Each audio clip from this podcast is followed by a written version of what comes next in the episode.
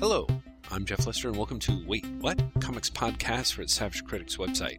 This is episode 38, and in it, Graeme McMillan and I discuss Russell T Davies' The Writer's Tale, Action Comics issue number 900, Rob Liefeld's Shrink, Casanova, Brightest Day, the idea of Black Avengers, and the appeal of superheroes. We hope you enjoy, and thanks for listening. Hello! You you spoke first. This might be a first. Everything we know is different. It's true, man. Welcome to Bizarro Wait What? Which, I don't know, what would the Bizarro version of that be? Um, I'm really tempted to this splash page podcast. with- uh, you, uh, you've completely thrown me off. I was going to tell you that I think we should change our theme music. Oh, yes? Why? Have you ever heard of the Incredible Bongo Band? No. The Incredible Bongo Band are, as the name suggests, an incredible bongo band. Uh, but they have a track called Bongolia, which, Uh-huh. if nothing else, is a great name. But I swear to God, I can't hear it without singing along in my head, and I sing along with your name.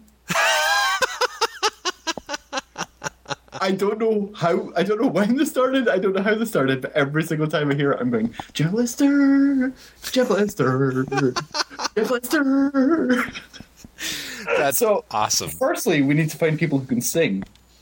Secondly, we need to somehow get the rights for Bongolia. Right. And then we need to put the two together. So we actually have, like, you know, a backing band actually going, Jeff Lister, Jeff Lister. and because it, it does that, and then there's a bongo break, because Uh-huh. Incredible bongo brand, obviously. And in that, that's when you do your introduction to the episode. Wow, you've got it all figured out. I'm, Oh, I'm very s- impressed. oh, I can't. I'm not joking. Every single time I hear the song, I honestly I'm going Jeff Lester, Jeff Lester. Also, what you can't see, and luckily neither can our listeners, is every single time I do that, I am dancing. Even when I'm talking to right now, I'm dancing in my chair. No. Wow. Well, that uh, that that is a, an impressive tribute to the power of music. I will. Uh, we'll have to hunt that up. I, I I will have to send it to you because really, it's just it's incredible. It, the Incredible Bongo Band in general are just spectacular, but um, there's something about Bongolia, and they also do a version of Apache, which I know from the Shadows from way way back. uh that also just has to be heard to be believed. Well, it sounds pretty impressive, I have to say.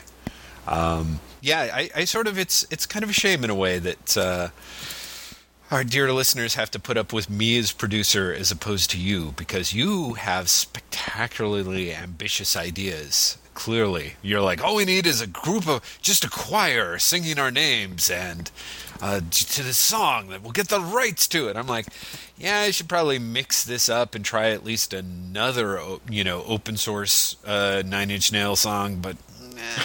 I see, that, that's really good because I'd just be like, copyright, what's that? Here's whatever. What's most likely to get sued? Here's the Glee kids singing something, you know? You know, if the Glee kids were singing Nine Inch Nails, I would let myself uh, put be on that copyright firing line. I totally would. I, I know that you uh, have dropped off the Glee um, viewing a bit. Uh, last night they had their, you know, everyone should be who they are. Let's all hug and embrace ourselves episode. Um, but if it when it's on Hulu or something, you have to watch for like an hour into it. Where they decide that they're going to try and inspire Rachel to save her original nose and not have a nose job, and they do this by having by just dancing to a song, which is just like this. I mean, it's it's a good song, and it's probably like a real song that everyone knows that I don't know. But it's like it's a it's a you know a dancey song where the only lyrics is someone going Barbra Streisand. I honestly was watching it yesterday. I was like, "What the hell is this? This is the greatest thing ever." I, I've just actually looked it up. It's it's a band. It's a band called Duck Sauce. Duck sauce. Yeah, uh, and the song is called Barbra Streisand, and it's just. It, first of all, it's a rip off of Fatboy Slim because he did a song called Mike Jackson, Right. uh, which is exactly the same thing. uh, except it's not. it doesn't just have Michael Jackson. It names other people as well. right. Uh, but no, the song literally is just like everyone's asking that. Like the music stops and this voice just goes Barbra Streisand, and then the music starts again, which as a as a an argument for Rachel to keep her original nose, I honestly thought was both inspired and so shitty. I couldn't quite get over it. Well, I think, yeah, I just, I have to say, man, I. Oh gosh, Glee. I mean, it it it went from being like a guilty pleasure to just some sort of sense of like sh- guilt. Yeah, exactly. And then somehow transmorgified into just shame. Just like, oh, I watched it, I enjoyed it. Like I tried watching part of an episode on, on Hulu recently, and I made it maybe about eight and a half minutes in. I just did. I was just like you know, there there was a lot of really interesting stuff in the first season of Glee, and I just felt like they sort of jettisoned that stuff to make it sort of more of a streamlined sort of pop profit machine.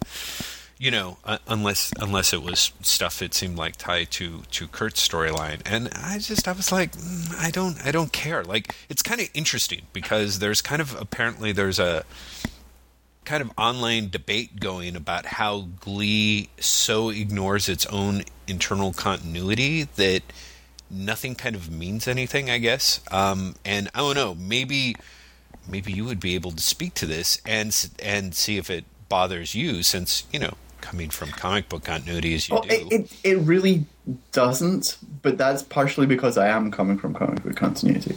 mm-hmm. I, I am okay with um, I'm okay with almost anything in service of the story. Mm-hmm. Do you know what I mean? Like I'm okay with things just blatantly contradicting if it contradicts in an entertaining way. Uh huh. Um, and I think Glee always, at least, is aware of how much it's contradicting itself and will comment on it. Mm-hmm. Mm-hmm. um, which really does earn it brownie points with me. Uh, I mean, I, I think the Glee, I think Glee's continuity is at least as tight as like Marvel or DC's. uh, and when it when it does contradict itself, Uh-huh. then it does so in a more entertaining way. Right. I mean, you know, there's no Swamp Thing rampaging around Seattle or the Seattle stand-in that is Star City, but you know, you at the same time have characters just openly saying in the dialogue, you know, this makes no sense, but it's because blah. Right. So So you're okay with it? It's not a problem. I, I'm okay with it, but at the same time, like I don't take Glee. I don't want to say I don't take it seriously, but I don't take it seriously. Well, no, I think that's fair I, enough, I, right. I think the idea of a show like Glee, where you really care, if you really care about the continuity, you're kind of missing the point. Mm-hmm. Mm-hmm. It's like, well, why aren't you caring that they're bursting out into song, you know, in class? Right. or the I mean, yesterday they had a scene where the what are they called? The warblers appear in the the the um, playground, and all of a sudden this band just happens to be there with the string section, and it's like, you know, you completely buy into it because that's the conventions of the genre. Well, it's the conventions of the show. I mean, they don't actually have them singing in other classes outside of Glee class unless it's a fantasy sequence, right? Isn't that still somewhat defined? Oh they- no, no, now they're just like singing everywhere. Oh, okay. All right. Well, that's good to know. Uh, no, I mean, there's an awful lot of fancy sequences as well, but like you know, singing in public places is now happening in continuity, quote unquote. Like it's happening, and, and it's actually being. It's not just a fancy sequence, I guess, is what I'm saying. Right. The the participants still Are all carry on. aware, yes. Yeah, yeah. Still Um, carry on as if that happened. But you know, you again, you buy into it, and I think for a show like Glee, you just you can't get hung up on continuity because it's not that sort of show. Right. It's like getting hung up on the continuity of a soap opera. Uh, yeah, which is ironic because honestly, soap operas sort of make used to make their bank on continuity. You know what I mean? Like, uh, I don't know. I it, maybe this is just me, but it, it's and it's. I'm hoping we'll be able to tie this into your uh, your question from yesterday about superhero comics if you want to discuss it. But um, but you know, I I think continuity is part of sort of what allowed superhero comics to kind of uh, escape their sort of boom and bust cycle as part of other genres and sort of allowed them to become this kind of weird dominant genre at the in the in the 60s uh, pretty much up until now Uh, I, I I agree and disagree at the same time. mm-hmm. I think I think what you're saying is true, but I also think that it did so at the cost of the genre, if that makes sense. Yeah, yeah, yeah. Well, uh, I, yes. or, or at least it changed the genre so much. yeah. Adherence and continuity changed the genre so much that it wasn't the same genre when it started off. Well, and I also think that it's one of those things that I mean, for me, ultimately, I think what I'll end up arguing is is that continuity actually was a very healthy ingredient for superhero comics up to a certain point. And once the comics, once the characters in the comics went longer than the continuity, you know, it's like a structure that grows so large it can't exist, you know, it can't stand up under its own weight anymore, and then it just collapse collapses and then you you know you still have people building on top of the rubble and the wreckage and you know so it continuity is i mean i think ultimately a huge sham now but i mean it's for characters that have been around for 50 For too long. years or 70 years exactly and therefore Yeah. you just you can't have it you know at a, at a certain point uh, the snake has to eat its own tail I mean, what's interesting about soap opera continuity versus comic continuity is soap opera continuity has the element of time. The Yes. comic continuity doesn't. Mhm. Because you can't pretend that they're the same age because they're all visibly older. Something that, um, and this will eventually tie into what I was asking on Twitter yesterday. Uh, something I was reading over the weekend was the Russell T Davies book, The Writer's Tale, the, the, which is the series of emails between himself and a journalist when he's writing the last, well, it's essentially his last two years on Doctor Who. It's the last season and then the specials that followed. Um, and he makes an argument for television being an incredibly complex medium. Uh, and he makes that argument by saying Coronation Street, which started in the UK in 1960, has had one character that's been in the show for the entire length of the series. And he's like, that's amazing. That's, you know, at that point, over 40 years of story for one character that does not get rewritten, does not. Uh, basically, it unfolds within your eye, uh, before your eyes right uh, and all has to be taken into account. But because he ages, it all also has to, I guess, add up to something. It all has to be taken into account. You can't just be like, "Well, that never happened," um, and that's true. At the same time, like you, you should have that with comics, but you can't have that with comics because the characters don't age. So you either do like Grant Morrison say, "Well, it all happened," kind of. right. Or you do uh what a superman where some of it happened some of it didn't and it's never quite sure what is in continuity and what's out of continuity. Or or a a much better example of that is actually is marvel. Because marvel theoretically is all in continuity but then all of a sudden they'd be like yeah that wasn't the vietnam war. That was Right. afghanistan. Right, right, exactly. Yeah, no, I know, and it, that that actually is sort of a. a I don't, I don't know. You know, I, it's. I, I think Marvel, in some ways, has had a difficult time with it because at least with the sort of weirdly the excuses to try and explain why everything still happened for DC in a way is part of what ends up tying it into sort of the fantastical nature of superheroes in the first place yeah you know once once you get that that weird you know just just that great workaround of earth 1 and earth 2 you know suddenly it's like this huge whole new um, series of things to explore you know whereas with marvel the whole like uh you know where it just kind of gets retconned and not addressed it you know and but, it comes out the thing is it also doesn't get retconned like No, it no, just no. doesn't get mentioned and then all of a sudden there'll be something that's replaced it I'm sorry. Yeah, I guess I guess when I say retconned, I mean it gets changed without being explained. I guess. Yeah, it gets I this really sort of like stealth retcon. Yeah, yeah, yeah. Um, Stealth conned. Stealth, there you go, stealthcon sounds. Sounds like a transformer. Yeah, it does, doesn't it? He's a tank and a gun, but you can't see him. Stealth con. That'd be great because he's a ninja robot. Hello, we just made millions of dollars. Hasbro, call me. Um, no, but it's it's it, it is a weird thing. It's, so the, anyway, so the, the Russell T Davies book is the reason I asked everyone on Twitter yesterday, why do you read superhero comics? Right. because Russell uh, so- at some point, someone uh, the guy says to Davies, um, essentially like, is there something more than silly Doctor Who stories to Doctor Who? Are you commenting on life as we know it, as opposed to this fantastical life? And he's he puts forward the theory, of course you are, and that you you have to. Like it's impossible not to. Um, and I read that and I kind of thought, I'm not really sure that's true of most superhero books anymore. I think most superhero books these days are about superhero books and not about real life. Um, and I was like, am I just being really cynical? Right. So I asked everyone, why do you read superhero comics? Uh, the answers were, um, it was very odd. The first wave wa- was great. The answers were really sincere.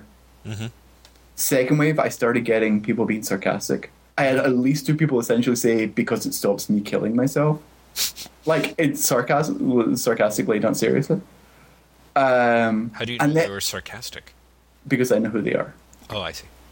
Um, and then I had then it got retweeted by DC Comics, Oh, wow. and then I got like this entirely overwhelming third wave Wow. of people who a didn't necessarily understand the question. hmm I got a lot of I read superhero comics because comics are awesome, Right. and it's like yeah, they are, but that's not what I was asking. Well, I think that's people Well, the, who, that, yeah. no, exactly. That that's when you sort of get to like the well, maybe it's because like that is comics for you. Yeah, exactly. They You know what I don't, mean? Like superhero comics are awesome because comics are awesome because superhero comics are comics. exactly. Exactly. Like you, you literally know no better, yeah, exactly. um, or no different, I should say. Um, but something, the thing that was really nice, I guess, from the whole experience was so many people are essentially saying, "I'm reading superhero comics because they are an inspiration to me."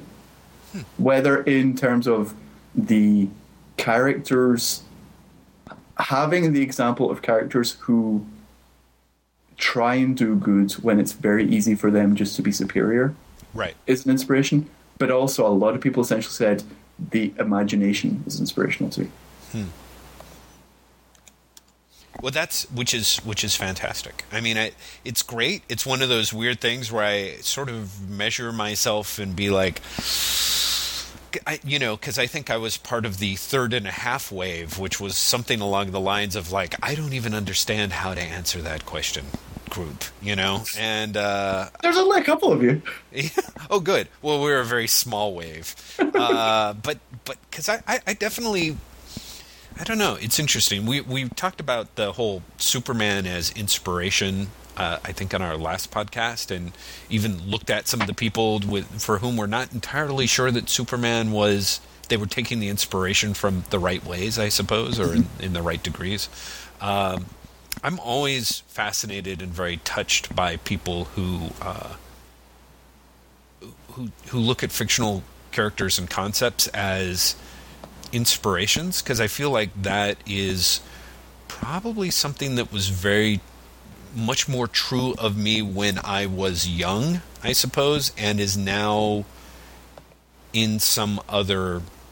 I think I've just moved on from that. You know, I think it, just because I, I, I feel like the game's a little bit rigged in a way, so it's very easy. Yeah, yeah. It's it's very easy to be cynical.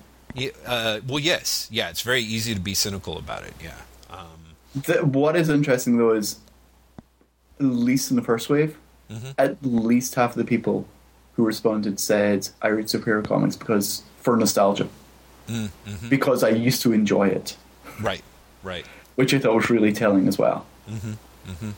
Um, but I think there is an, an element of we were we, we were young once. Um, no, but a, an element of uh, we we got a purer pleasure from superheroes. And then we became, I don't know if it's too aware of the man behind the curtain or too aware that life wasn't like that. right. But at some point, we stopped believing in superheroes, if you like. In a way that, uh, for example, Grant Morrison, I, I believe, still fully believes in superheroes. Right, right.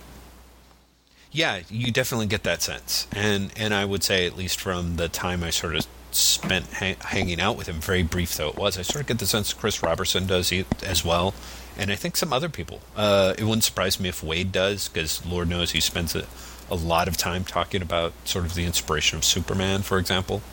Um, in fact, it, it would be really interesting to see the number of people who, in the comics industry, you know, are the ones who are like. I'm sure they would all all say that they believe in superheroes, but I, you know, um, I think in in that sort of closed ranks way, but.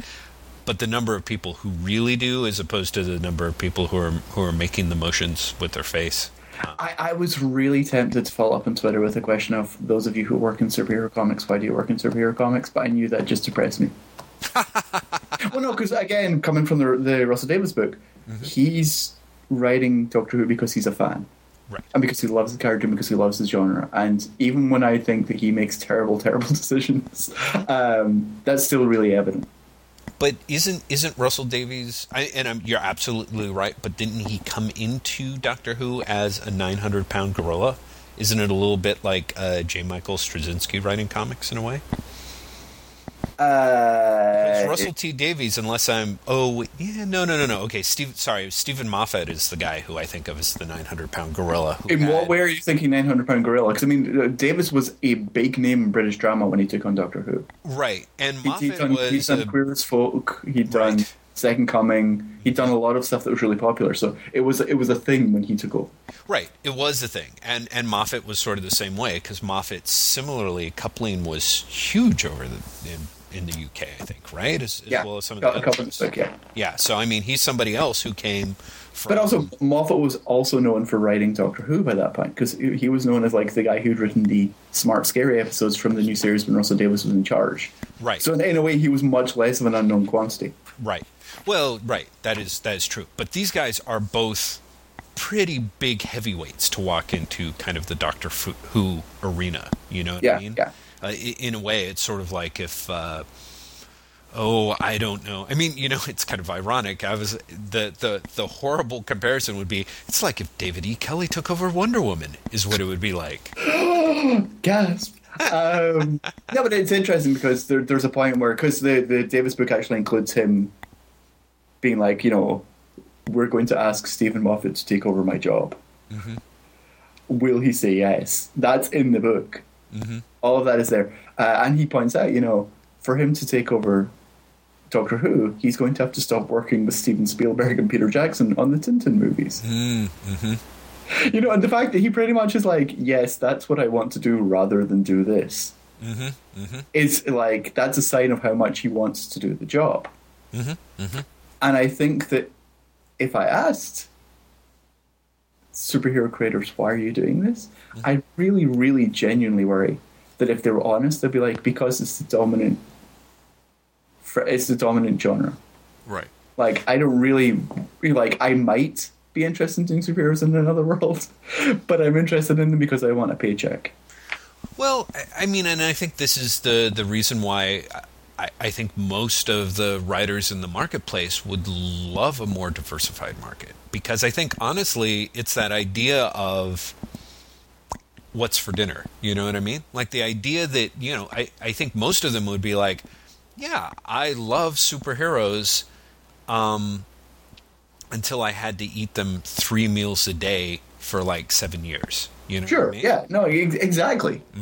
So I, I think that that's kind of. I mean, I used to think that uh, I used to think that I loved comics like with a white hot passion um, until I burn out, and then I was kind of like, wow, I'm nothing compared to uh, the you know the fact that both you and like Hibbs have been participating in comics day in and day out for long you know as long as i have and technically longer because at a certain point i just dropped out. I was just like i do not care. I do not care about marvel. I do not care about dc i still love comics but it's like that's why i'm like you know i rely mainly on a lot of other different stuff as opposed to the big superheroes you know it's like i i love i I love the idea of superheroes. I'm incredibly bored with Superhero Marvel- comics. Well, no, no. Actually, I love superhero comics. I'm just I'm tired of Marvel and DC superhero comics. You know, I'm just kind of I feel like the characters are kind of debased. You know what I mean? Like I, I sort of feel like um especially as a Marvel guy, I feel strangely like somebody in exile. You know, I kind of feel like some dude who's like an expatriate in some you know company who's able to sort of you know check in on you know his beloved homeland just in part to kind of see what new you know horrors are being uh, visited upon his you know uh, beloved cities and towns except that those cities and towns are like i don't know spider-man you know? And sometimes it's not like there's anything different but you just kind of have that kind of you know it it's sort of a different form of nostalgia. But when i spend a lot of time thinking about comics superhero comics i'm like man i would love to see something done like blank. Like I would really love the the fact that comics are being written by middle-aged men but like superheroes aren't ostensibly middle-aged seems like a very difficult conundrum now, you know. Like and it doesn't surprise me in some ways that some of the younger dudes in comics are building very big names for themselves with the idea of like, yeah, they can bring sort of younger guy concerns or concerns that tie in more closely to, you know, sort of what's relevant to them in a way. But by the same token, there is no idea of like, yeah, Spider Man's never going to grow old with me, so to speak. You know, in fact, this is the very perverse realization that I had the other day. Is it's a lot like uh, Playboy Playmates you know what I mean? Like that's the weird. Uh, it's a totally weird comparison, but like back when I was a young kid, and unfortunately I had access to way too many Playboy magazines. I used to look at the centerfolds, and you know they would have the biographical information in them where they talked about their. So they'd always talk about their birth date, and I remember as a kid, like you know, ten or eleven years old, like sort of calculating in my head, like, wow, this girl's 20 or this woman's like 18. Like in another seven years, I'm going to be the same age as a Playboy Playmate, which means in theory, I'm going to be able to date them or be equal to them or something, you know? Like that has, I mean, obviously, that's only the sort of thing that makes sense when you're 10 years old.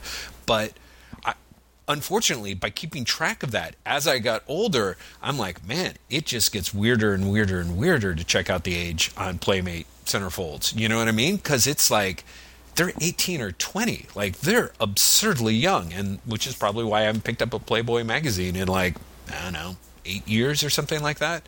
And it it's a it's the same thing with superheroes. As a kid, you read them and it's like, wow, someday I'm going to be as old as Spider-Man.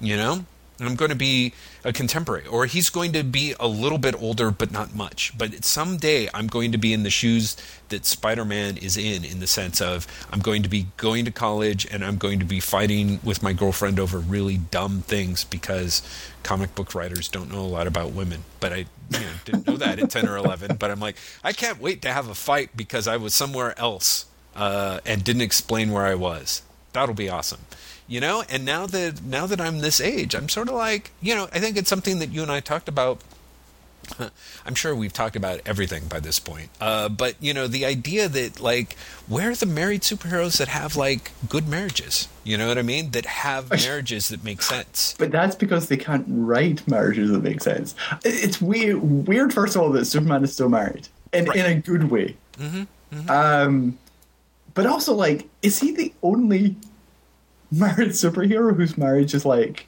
not dysfunctional. I don't know. I I I, uh, I, I have a horrible feeling he is. Um, well, just, hmm. I, and you could even make the argument that these days they're trying their best to make his marriage dysfunctional. I was about to say uh, they go through periods where it's yeah. his wife for the last two years. Mm-hmm, mm-hmm. Um, I, I, told you before my if I was going to take over Superman after Grounded, what my first story would be, right? Uh, that oh, yeah, that Lois was going to take Mm-hmm. Clark to marriage therapy to be like, you abandoned me for two years. Seriously, I know you have a really important job, but what the fuck? Yeah, actually, that would be great. Honestly, I mean, it, it would be it would be great if you could do it in a sort of classic, you know, Weisinger era Superman sort of thing with like Lois and Superman, you know, Superman in the Superman outfit sitting in the marriage counseling office, you know? Well, the worst part is like I, I thought it through far too much. Like I realized that Superman would actually eventually open like Clark would open up to this counselor and come out as being Superman to her. Right. Like she obviously couldn't tell anyone because she's a she's a counselor. She would have to mm-hmm. like keep a secret. And he could be like the one person who isn't Lois that he could confide in completely. That'd be great. And I was like, that actually would make sense. And then it was like, this is stupid that I'm thinking about this so. Dude, I have bad news for you. One of the ideas that I've been outlining forever is is the idea of a superhero therapist. You know, like I would love to do a book that really is about you know that would play between the ideas of of being able to look at the superheroes through the spectrum of kind of like being an adult and not in a way that necessarily makes that makes fun of superheroes or just mocks them but tries to sort of look at the ways that you know that superheroes can be metaphors for many things i guess Do, do you know how who got there first? Uh rob liefeld Yeah. yeah no i know i Were, know were you pissed when it happened? But you're like, God, God damn it! well you know you're the thing taking my good idea and you're making it shit. Well, if, I was kind of relieved because I honestly feel 'cause like it's shit? the sort of thing. Yeah, I sort of feel like it's the sort of thing that I can um, that I can actually pitch and is not going to be totally embarrassing. Because honestly, I, I am firmly convinced that he sketched four of those things uh, in an afternoon before meeting with J Lo's agent or something and and selling the pitch. You know what I mean? Like you've never seen anything from them since. You've never seen anything from them before. I mean, and and the the ones that I remember, it's like they're barely a step above like Rob Liefeld trying to draw a bizarro, you know, Peraro uh, comic strip. You know what Yeah, I mean? Like yeah. it's a I- it's a I- single panel gag cartoon about superheroes. Like, oh, oh, he's short, therefore he can't satisfy her in bed. You know, kind of stuff. And I'm like, yeah, I think there's a lot more places you can go than that, Rob. So I'm now looking it up. It's called Shrink, apparently. Rob Oh. Rob Liefeld Shrink. Mm-hmm. And there you go. It was JLo. I completely forgot the JLo connection. Oh yeah, Joe. I, I I don't know how you could forget that, Graeme. Uh, it looks like from this website that claims to have all of Rob Liefeld's work, it looks like he only ever did five, Yeah, yeah. That's what I was saying. It's like I know there was like which are a guy on fire, a giant man, Iceman, a tiny man, and essentially the thing. yeah, yeah. Let, let's see what the punchlines are, shall we? oh wow, they're terrible. You see, I told you. Did you just not pay The attention? shrink, the shrink says, "So, Doc, is this what they mean when they say I'm getting my rocks off?" Yes, right. And One J Lo's thing- people were like, the short, the the atom guy who completely by accident has an outfit that looks just like uh, the redesign of Captain Britain, but also has an enormous crotch bulge. Says one thing's for certain, Doc, you'll never hear the ladies complain about my shortcomings. Yeah, I think they might all be penis jokes, huh? No, no, the ne- the next one, the Iceman analog, be cool, snowman, chill out, and let all your troubles will melt away. I love the fact that like he thought this was a good idea. uh, Mr. Everest, who is the giant man, exactly what makes you feel that your problems are bigger than everyone else's. And the last one, the fire guy. Oh god, it's all about getting caught under the collar. Jesus, that's that's sub Mark Millar jokes there, Rob Life. Sub Mark Millar. It's like sub Bazooka Joe comic strip humor. Like you know. Uh, if- Mark, Mark Millar's um, Human Torch is in my because I reread, reread Civil War this week. So, oh, oh, yeah. which I have to say, you know, what's really nice. I didn't realize that uh, Mark Millar had like phases to his career. I'd completely forgotten there was an entire period where every character called everyone sweetheart. I had entirely forgotten about that. And I'm reading Civil War, and, like literally within like the first three pages, three people have inappropriately called each other sweetheart, and I was like, "Oh, I forgot about this." I'm so excited. Woo! it's this era, Mark Millar, Yes. sweetheart era, Mark Millar. As opposed to what we're in now, which I guess is later stage fuckface. It, it's yeah, it's sort of lazier, Mark Millar. It's the you know I planted a bomb in your uterus, Mark Millar. hey, you think I'm joking? Do you not remember the the? the uh, did you not read Nemesis? No, I didn't. Did he actually plant a bomb in someone's uterus? Yeah, because the the police commissioner's teenage daughter gets pregnant. And he plants a bomb in her uterus, so if she tries to have an abortion, she'll explode. That's the worst thing I've ever heard of in my life. I can't believe you didn't know that until now. No, yeah. no, yeah, no. That's, that's actually like the third or fourth issue of Nemesis. Oh my god. Oh my god. That's uh Nemesis, as we said, is even for Mark Millar, like a new level of sensationalist, shitty storytelling. It is kind of because I. Uh, what was the other one? Not Supreme, Superior. Did, Uh-huh. first of all, did Superior ever come out past the first issue? I paid no attention to any of his shit. Because Superior, Superior is much lazier than Nemesis, but not as shit. If that makes sense. no, I I, I, I believe it because in a way, I, it sort of seemed like it was a little closer to a traditional superhero comic, which Millar I think has written enough pages of that he could sort of hack it, you know, crap it up at a higher level of competence. I think is that the one where it's like the kid gets the powers from the super chimp from Yeah, space, from Super Monkey. Yeah. and that was the end of the first issue, and there probably hasn't been a second. Is No, I, I've just looked it up. Apparently, there's been four. Superior, the comic that was published with no one noticing. It seems. I honestly didn't think it had a second issue either, and apparently it's had four. Wow. Well, I, I'm impressed that it, you know, it's one of those things where, you know, the comics internet is fascinating because the stuff that we pass over in silence is it's it's never for um, a homogenous reason, I guess. You know what I mean? Like, there's the stuff that you pass over because it's not really worth your time to talk about. There's the stuff that you pass over because you actually kind of like the creators and it's sort of embarrassing. Or there's the stuff like I'm surprised that like it seemed like everybody and their dog wrote about Neonomicon issue two, and we spent some time talking about it. Um, I read issue four the other I don't know two three weeks ago, and I, of course uh, like a month late after everyone else, and I'm kind of like, huh. Did anyone want to talk about this at all? No. I What mean- what what happens in it? Because I was, uh, so- shall we say, slightly put off by issue two. Right. Well, okay. So Although, can I interrupt you? Just even though I've just asked you a question, can I interrupt you because I've just looked up the covers for the last three issues of Superior. issue three actually says it's official. This book rocks on the front cover, and issue four then follows it up with the best book on the stands. Mm-hmm. These aren't quotes. That's the best part. It's just banners saying that. It's kind of awesome. Anyway, Neonomicon. Oh, Neonomicon. Well, I mean, on the one hand, I'm worried about spoilers, considering the the people who um, might be holding out for a collection or something like that. So I don't know. I guess, guys, uh, I'll I'll give you a heads up if you don't want to be spoiled. I mean, you know, in, in the intro, I'll try and tell you to skip which moments, but basically, issue two, right? She it ends with sort of a very disturbing rape sequence. Yes. Uh, issue three ends up with her hanging out, talking to the thing that has raped her.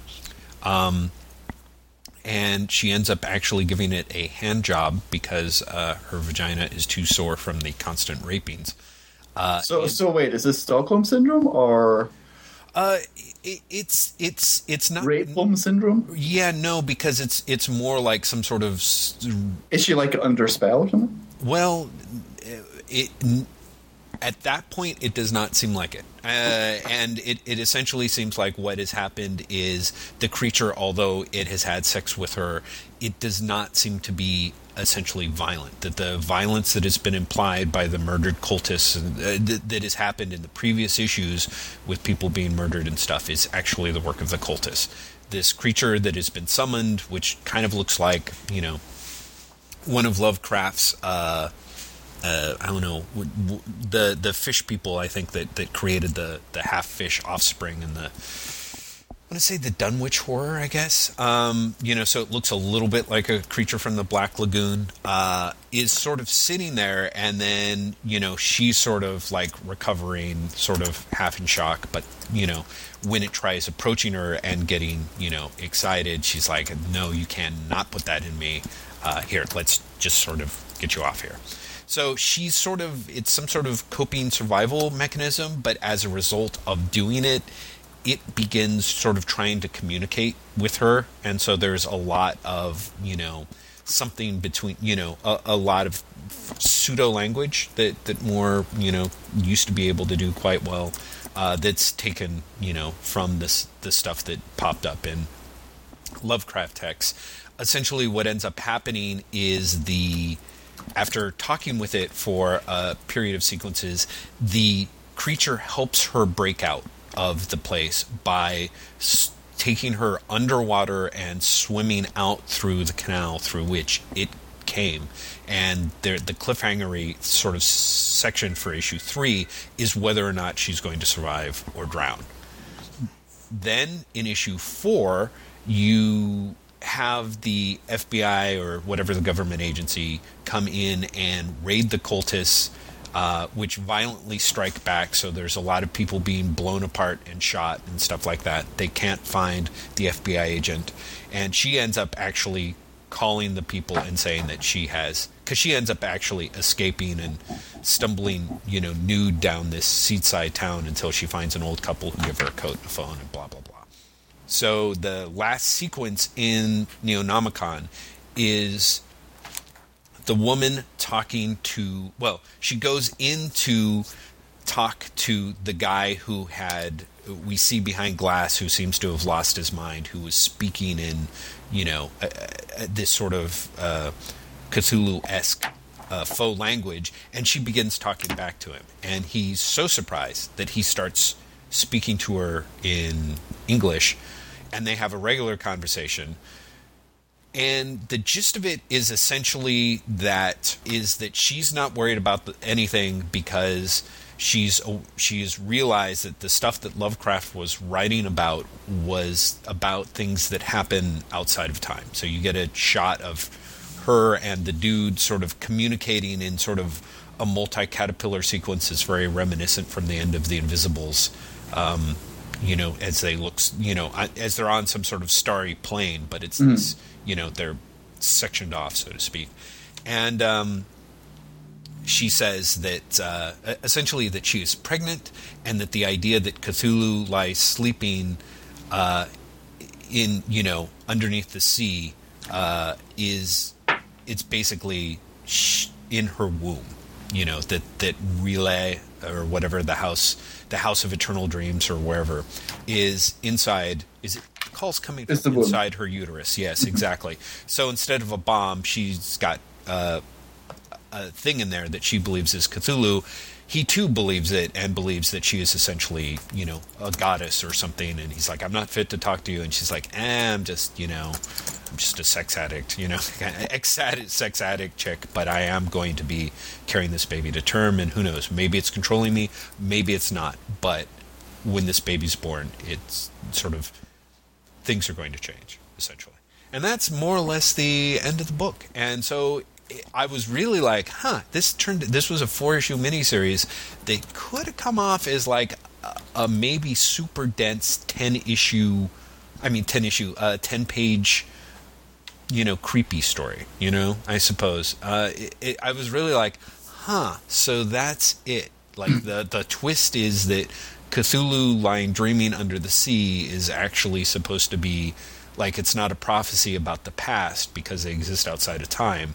It's a state of, you know, a prophecy of the future and what's happening inside her uterus. So, very... part part of me's tempted to be snarky and be like Alan Moore being lazy for an Avatar project. um, but I also think I was reading the oh god, I can't remember the name of it. It's like the Wonderful Worlds of Alan Moore or something. It's the TwoMorrows book about Alan Moore, mm-hmm. which is a very long um, interview with him, mm-hmm. going from like his his birth all the way up to um, the end of ABC. Mm-hmm. Um, and in that, he's basically asked about his image stuff, mm-hmm. and his response is pretty much the I was trying to write what I thought they wanted to read. Mm-hmm.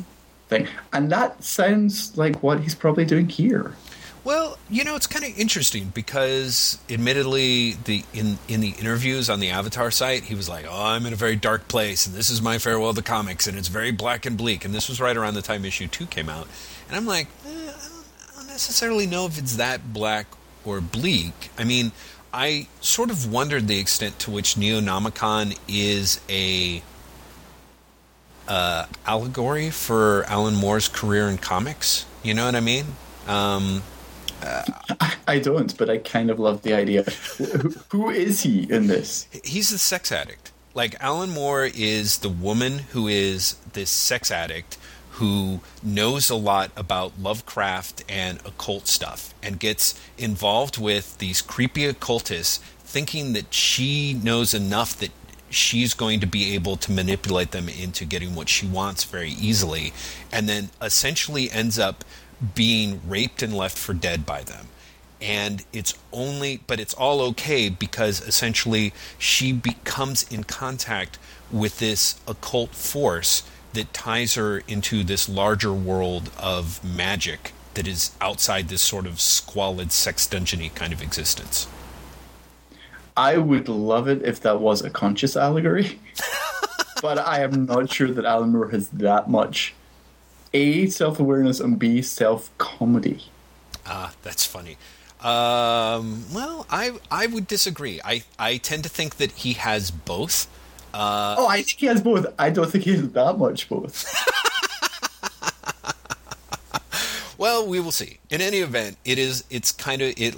It it is my theory about Neonomicon. Uh, in which case, I think that it's sort of, you know, but it's also kind of a, um, you know, kind of a disappointing wet fart in a way. I just didn't think that it was was done especially apart from everyone like oh my god like flipping out over over the second issue issues 3 and 4 end up moving in i don't know it seems to me like somewhat different directions. And again very uh, i don't know. I mean it's it's a it's a lesser piece of work. The the allegory is about the best thing that you got going for it. And like you said you kind of have to squint to see it. And i'm not really sure if i even if i do you're not really sure that it's there. Well i, I kind of half feel that it's there but i feel that unlike previous Moore work where I feel like you know his formalist nature leads him to all but take you know the subtext and eventually emerge it as text it seems a little curious that it's not quite that flat out revelatory. It may just well be that that love that he has what i think is a very deep misunderstanding of lovecraft i guess because the the other element that comes through in Neonomicon is a lot of talking about sex, about that Lovecraft was afraid of sex, that he hated sex, and that you assume that it wasn't that there was more to the mythos than just sex. And at one point, I think one of the characters is like, "Well, no, obviously, it's all about sex." You know, and I mean, it's like, yeah, okay, definitely, you know, Cthulhu is this, you know, essentially a King Kong sized version of you know slobbering vagina dentata, you know, taking apart the civilized masculine world, you know, uh, one conspiracy at a time, you know. But but I kind of think that what works for me about Lovecraft, as long as I'm chitter chattering away here, is the idea that he the Cthulhu mythos really works to me because it is a fear of everything. You know what I mean? Like you really don't have a very comprehensive most books like or horror novels, you know, if you've got vampires, it's like you can sort of tweak a way in which they are, you know, a, a Victorian fear of sex. You can look at them in which they're a um, working class fear of the aristocracy, you know, the feeding off the the lifeblood of the proletariat. You know, you can do a lot of different things, but but it's very hard to.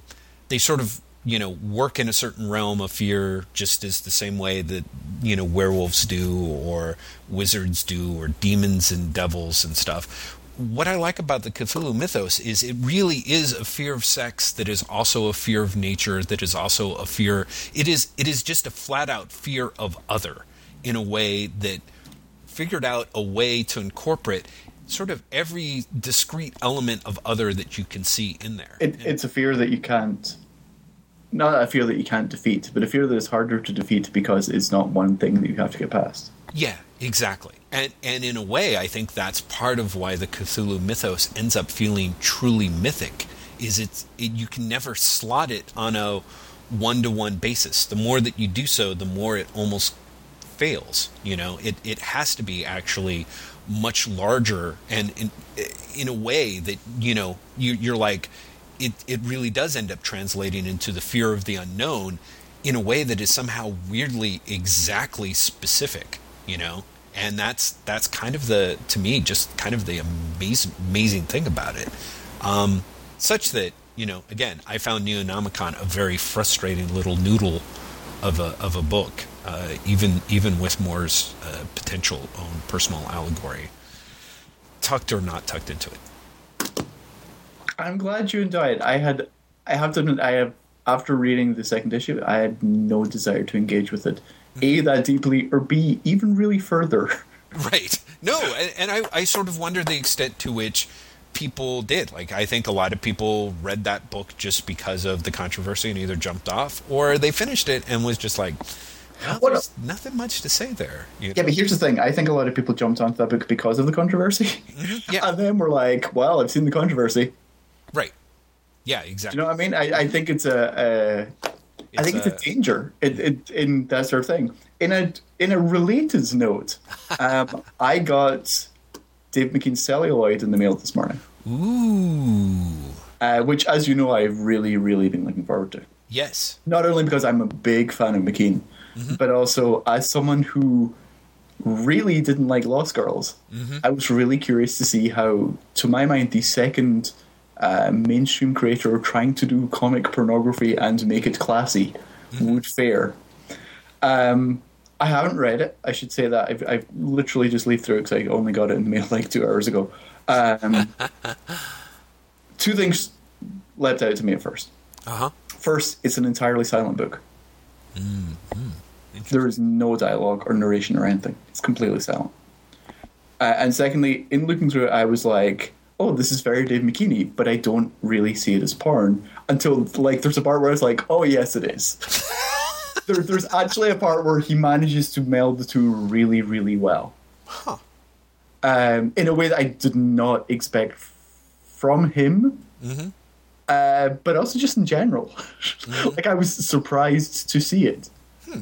Um, I, yeah, I, I really want to read it now. I really want to see how it works as a complete piece. I have the horrible feeling that it won't.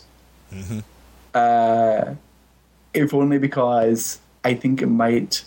The my surprise of oh he went there might overwhelm the book. Right.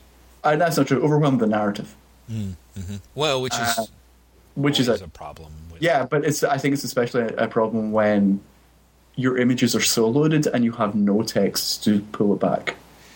Yeah, I think that's really interesting. I think that's kind of like my first take on that was like, oh, well, that's kind of disappointing in a way, you know. But It's very disappointing because one of my favorite things about Cages was his dialog mm-hmm. I actually like he surprised me with the strength of his dialogue in Cages, and so I was looking forward to just for his second graphic novel, his first, like his first proper graphic novel that wasn't created to be serialized. I was really looking forward to seeing what he would do with character, mm-hmm. and essentially he's throwing away character in service of the visual story. well, or yeah, the the visual story and I, I suspect kind of the emotional experience, you know. Yeah, it, it's. I, I so yeah, I, I'm kind of dying to read it, but at the same time, like just looking through that first couple of things, I was like, huh, okay, that's where he's going with that, Right. Uh, and it was not what I expected. Well, that is. Uh, I, I say that partly because I think that um, if it were not a, it's like a thirty-five dollar book or something. It's it's priced. Well, it's, it's a hardcover. It's like a. sure, a- sure. It's thirty-five dollars, and does it have a page count anywhere? It does not have a page count, but I mean, looking at it, it's definitely got to be like two hundred pages. Wow. Okay. Well, that's great. I mean, that's you get some value for the the moolah, I guess. Oh yeah, and like if you if you, if you just like McKean, Right. it's it's got some stunningly good work in there. Um, and it's very much in keeping with like a McKeanness, for want of a better way of putting it. Right. Um, like he moves between doing his line work, doing photography, doing things that mix both, doing a lot of Photoshop trickery. Right. Um, so I, you know, on that level, even if you're you have absolutely no interest in the story or, or the concept, mm-hmm. just as a piece of McKean's work, I, I think like it's it's really worth seeing. But I do wonder whether if it was cheaper, it would be something that would get a lot more attention slash controversy. Well, we'll see because you have an advanced copy. It sounds like so. Yes, it's So not out, it, but it's out soon. Yeah. And, It's and I, up I, to people like you to start making that controversy. yeah, If they're, I guess it's, it's out in June. For some reason, I thought it was out next month, and I was like, I expected people to be talking about it by now, and they're not. yeah, yeah, because you're you're Mister Bleeding Edge, sir. Someone added me on Twitter because I don't know if you get added on these Twitter lists. Uh, I could, yeah, I, I, I'm on more of them than I thought I was. Yeah, Yeah, I, I recently got added to a Twitter list. I'm now looking up the site to get the exact name of the list that I'm on. That I, I just found hilarious. Trenders. Oh my god, dude. I know. That's amazing. I'm on like something like uh won't stop talking about lunch or something. Like I'm I'm I'm kind of the opposite. Well, sometimes lunch is the most important meal of the day, Jeff. Come on. Well, dude, I don't think that they were actually that uh, pleased by it. Uh, let me see here. Where can I find my lists here? Um, 'cause now I have to look. Uh, Now that we've said this. now that you've said it, I'm like, dude, we're total. I'm totally. Sp- no, seriously, mine are are things like people who like comics. You know, Oh yeah, I've got a lot of those. I've also got a lot of um, people who my friends talk to. Yeah, right. Which is, is a weird auto list apparently. Yeah. So yeah, that which seems to have picked up because I've got a, a bunch of those. Um, yeah, I mean, and so there are people that I I know or know of. You know, like Mizell has a, a list, and uh, you know the other Jeff and um, the the awesome Kenny B. Loggins. Uh, you know, but let me see here. Wait, Kenny B. Loggins? It's not Kenny Bloggins? I always thought Oh, I bet it is Kenny. Bloggins. No, you're totally right. It's Kenny Bloggins. Thank you for correcting me. Yeah, yeah, yeah. So yeah, no, I totally like. I end up on people, yeah, like the the comics homies list and things like that. So I don't get trenders, which would be kind of To trenders. I mean, holy crap. So um, yeah, so maybe I am expected to trend. yeah, dude. I totally expect you to trend. Uh, Um, I'm, I'm really looking forward to it. It's actually I get sent it because uh, Jack at Fantagraphics is trying to set up a, an interview with me and Nikki, mhm. Um, which I will. Uh, I'm perfectly happy to say this out loud. I will shit my pants if that happens. Yeah, dude, that would be kind of awesome. Uh, I'm really, really hoping it does, but also. Well, that's okay. As long you know, as long as you get a chance to talk to him and you find out that he still secretly resents you for like something that you did to one of his friends, and it almost ends up in a fist fight. That, that's good. I mean, I hope. I think we should all be hoping for that. Yeah, I, I let's face it, Graeme. I always do whenever you mention your interviews now. So, um, Yeah, I'm talking to uh, Mark Siegel tomorrow. hey, great. Yeah, yeah, yeah. I, I, oh wow. I well, you've talked before with him. I thought. I've I have met Mark Siegel a few times. Yeah. Yeah, so I mean, it's like that should be awesome. He and you know he probably won't punch you at all. So um, No, as far as I know, Mark Siegel and I get along fine. So, I, if there is punching, it's going to be a sign that we do not get on as well as I thought. it will be a bad sign if there's punching. yeah, yeah, exactly. Uh, hmm. Ooh. Uh, well, let's see here. What else uh, can we talk about? Uh, have you read Action Comics 900? Dude, I'm I saying, it came out today. You I made I was you about to say, dude, like cut me some slack here. I was like getting ready to apologize for not being at the store, you know, last week, and you're talking about stuff that just came Oh, out like three hours You know, ago. you know what we can talk about? Yes. I read the Superman Batman issue that you were complaining about last week. Oh, good. This will be awesome. Yes. No, and? because you're right and wrong at the same time. I, it, it did annoy me, but only because I was looking for it after you said it. Oh, I I think see. if I hadn't been looking for it, Mm-hmm. I it would have been fine. But I read it as in, yes, this is weird. You know what I mean? I, re- I read it was like an invisible you in my brain. Right. Yeah, see Yeah. right there, Graeme. Isn't that a little odd? Yeah, like is- that's that's that- a bunch of weird? Isn't that kind of weird? Come on, isn't that weird? Isn't that weird? That's how I read it, and I was like, yes, yes, it is. Uh, so yes, you that victory goes to you, sir. Well, it's a partial victory because you said I was also wrong, or is it just more the fact that you don't think you would have noticed? I don't, it I don't had think I've noticed it. Ah, I see. I see. Okay, well, dude, I'm Craven. I will take any partial victory that I can get. Believe me, I'm like, woo! You're, you're Kraven the Hunter. I, I, dude, as soon as I said Craven, I'm like, You're like, damn it! damn it, Stan Lee, you've wrecked adjectives forever. Um, Did you pick up the final issue of Casanova Gula? No, no. Well, or rather, didn't that come out last week? Uh, I think it came out the week before. I could be Oh, wrong. okay. Uh, um, Last, no, last week, not- last week I went to the store for the first time in a couple of weeks, so a lot of this Right. stuff. Is, Uh, the, the answer of which is no. I did not. A uh, couple of things in there that might be of interest to you. Mm-hmm. One, uh, Matt Fraction says that he is no longer going to do back matter for his Casanova comics Oh, thank you, Lord. um, because he feels it overwhelms the comic. I think he's. I think he's been listening to you, Jeff. uh, and thing number two, he changes a, a really important line of dialogue uh, in the reprint from the final issue of the original Casanova. Oh, really? and he talks about how it's always annoyed him, and he's so glad that he's been he's managed to fix it, etc., etc. And I honestly can't tell you how much I hate the line that he has changed and what he's changed it to. oh, wow. Mean it's, it actually like comes close to spoiling this. Definitely spoils the scene. It comes close to spoiling the issue for me. Wow. Wow. Interesting. Um, hmm. D- Is there, a- I, I mean, I'm not worried about spoiling me, but do you want to, It, you it's like it's co- it's come out for a, couple of weeks and it's a reprint, so I think so that's the point of spoiling. okay. Um, do you remember the last issue of Casanova from Image? I do not because I I hopped off like maybe two volumes off, two issues into volume two, and I never finished reading it. Um, the last scene is Casanova talking to I think her name is Sasa Lisi, the who's come from the future, uh, and Cass has basically fucked everything up. Right. Everyone has rejected him. He is completely fucked up, and she has appeared in the past and said like I'm going to fall in love with him.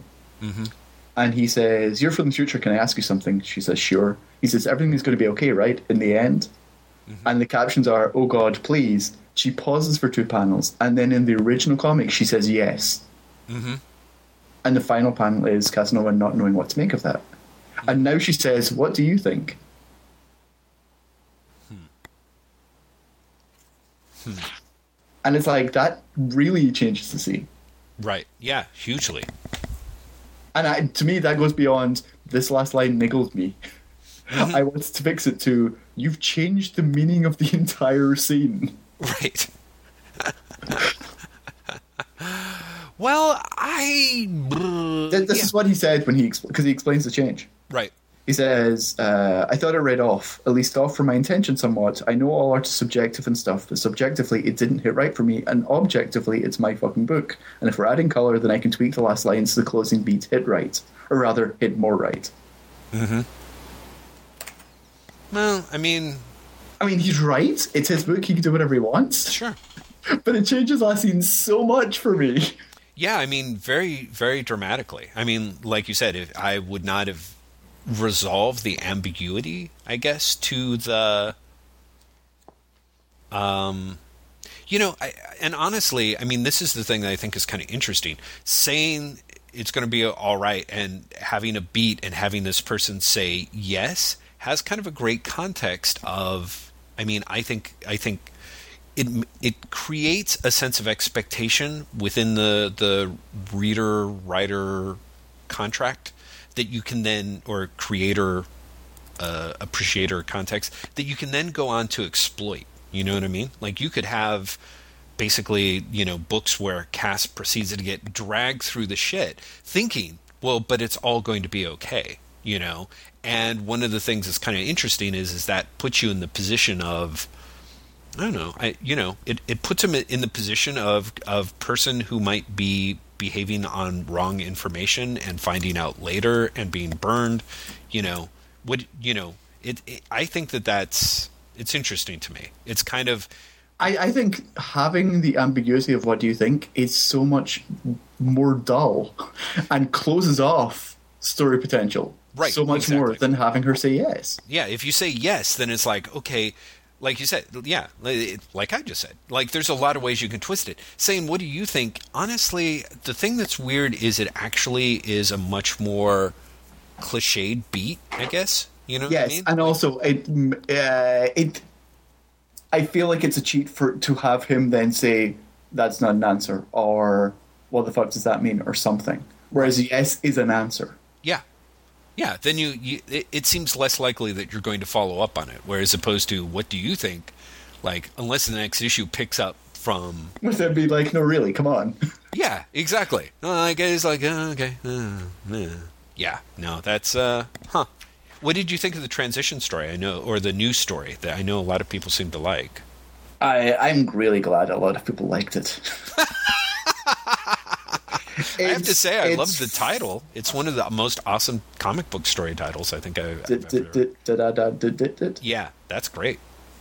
Uh, it's the most interesting part of it is the character who is apparently really deadly is Matt Fraction.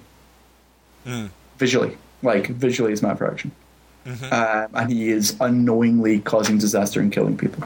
Mm, hmm hmm But it's it's a throwaway story. Interesting. Did you read Sean Witzke's take on it? Because I actually kind of like Witzke's take. I did not. I actually didn't read anyone's take on it until after I read it, and I read it late. So Right. Well, if you get a chance, hunt it up. I, I think he posted a thing on Supervillain, which I, I happily read. And it's interesting because I think, for me, I'm like, huh, uh, I, I think you might read Sean's take on it and go, well, yeah, but, you know, so it'll be kind of interesting. but you're wrong. well, no, no, no, not, not even, but you're wrong, but kind of like, as, as, as you do, Graeme, go, yes, but isn't that obvious? Like, isn't that, like, clear from, Oh, like, am, I, am, I as, am I as bad as Tim Callahan? No. I, I, the reason I'm saying that is I, I love the Splashy podcast and I love listening to Tim and Chad talk, mm-hmm. but Tim has this thing that I think I do as well, and it's kind of funny that you say that, where someone will be like, "Here's my point," and the response will be, "Sure, but everyone thinks that."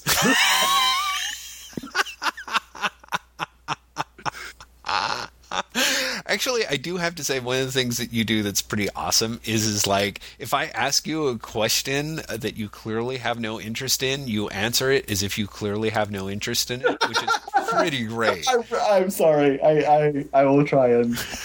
No, no, no. I mean, at least you're not faking it, but I mean, it's kind other- of like the The other thing I do that Kate always, always, always, when she listens to the podcast, says is she's like, "Stop interrupting Jeff." Last week when recording, she actually sent me an, uh, an I am in the middle of recording, being like, "Stop interrupting Jeff." You know what? I think it's all for the good. Otherwise, you get me talking about Neonomicon for like 35 minutes. So I think there's definitely there's times where we have our give and take, and sometimes there's a little more like you and I. Like there's times where we do the um, uh, Birdie and Gus Gus way of just kind of yapping over each other until eventually someone just shuts up and the other one finishes. But I think for the most part, we're pretty well behaved. I was going to say, there's also time for like one or the other of us is reading book is talking about books the other one hasn't read. So it's just like, yes, I will listen to you talk about that. Oh yeah, oh yeah. I mean, as I think someone pointed out, we we had a pretty good sweet spot where it was Graeme and the Grumpus. Whereas like you would read books and I'd be like, no, tell me about that, and then you'd say things and I'd be like, huh.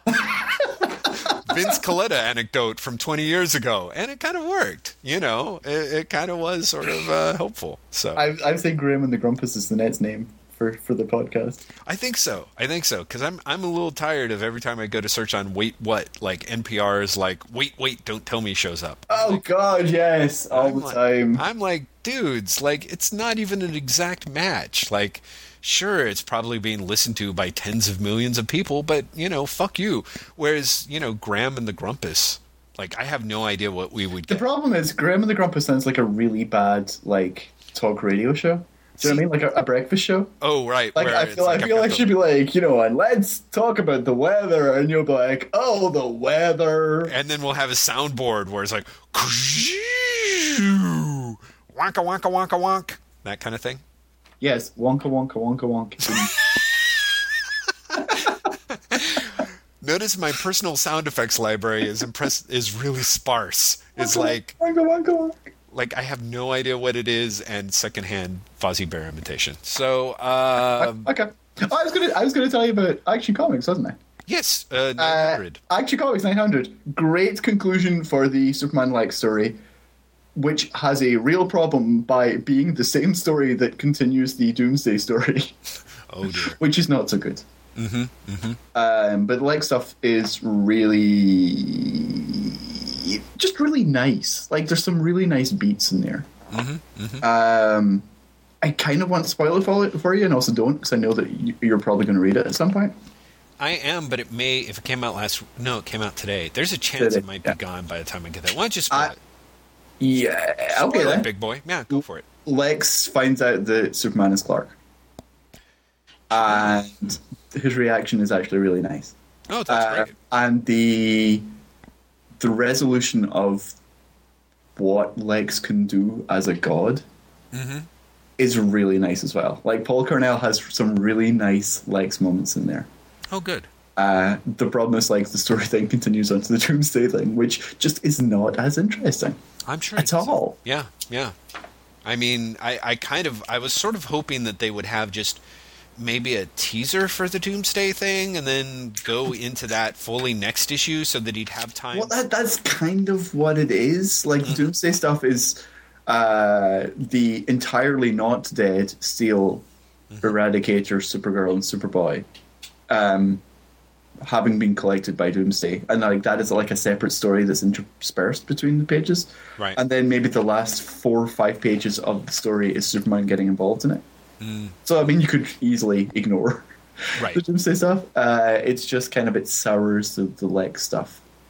Yeah, that that's kind of a drag. Well, I mean, again, it's my thing of yeah, that that's a little too much. Like in a perfect world, it'd be the conclusion of the the Lex storyline. You know, le- that particular Lex arc with his you know com- supposed omnipotence or potential omnipotence, uh, and then going on to deal with some other stuff, uh, like at the very you know like sort of classic Marvel style. Like in the last page, Doomsday breaks. He turns around with- and he's like, "What?" yeah, exactly. Yeah, the thing crashes through with all of them. Sort of, he's holding them all by the capes or something, and it's like next ish, you know. But yeah, what you're gonna do? Uh, interesting. That that said, like as a five ninety nine package for hundred pages, essentially, Mm-hmm. it's pretty good. Yeah, that's that is great.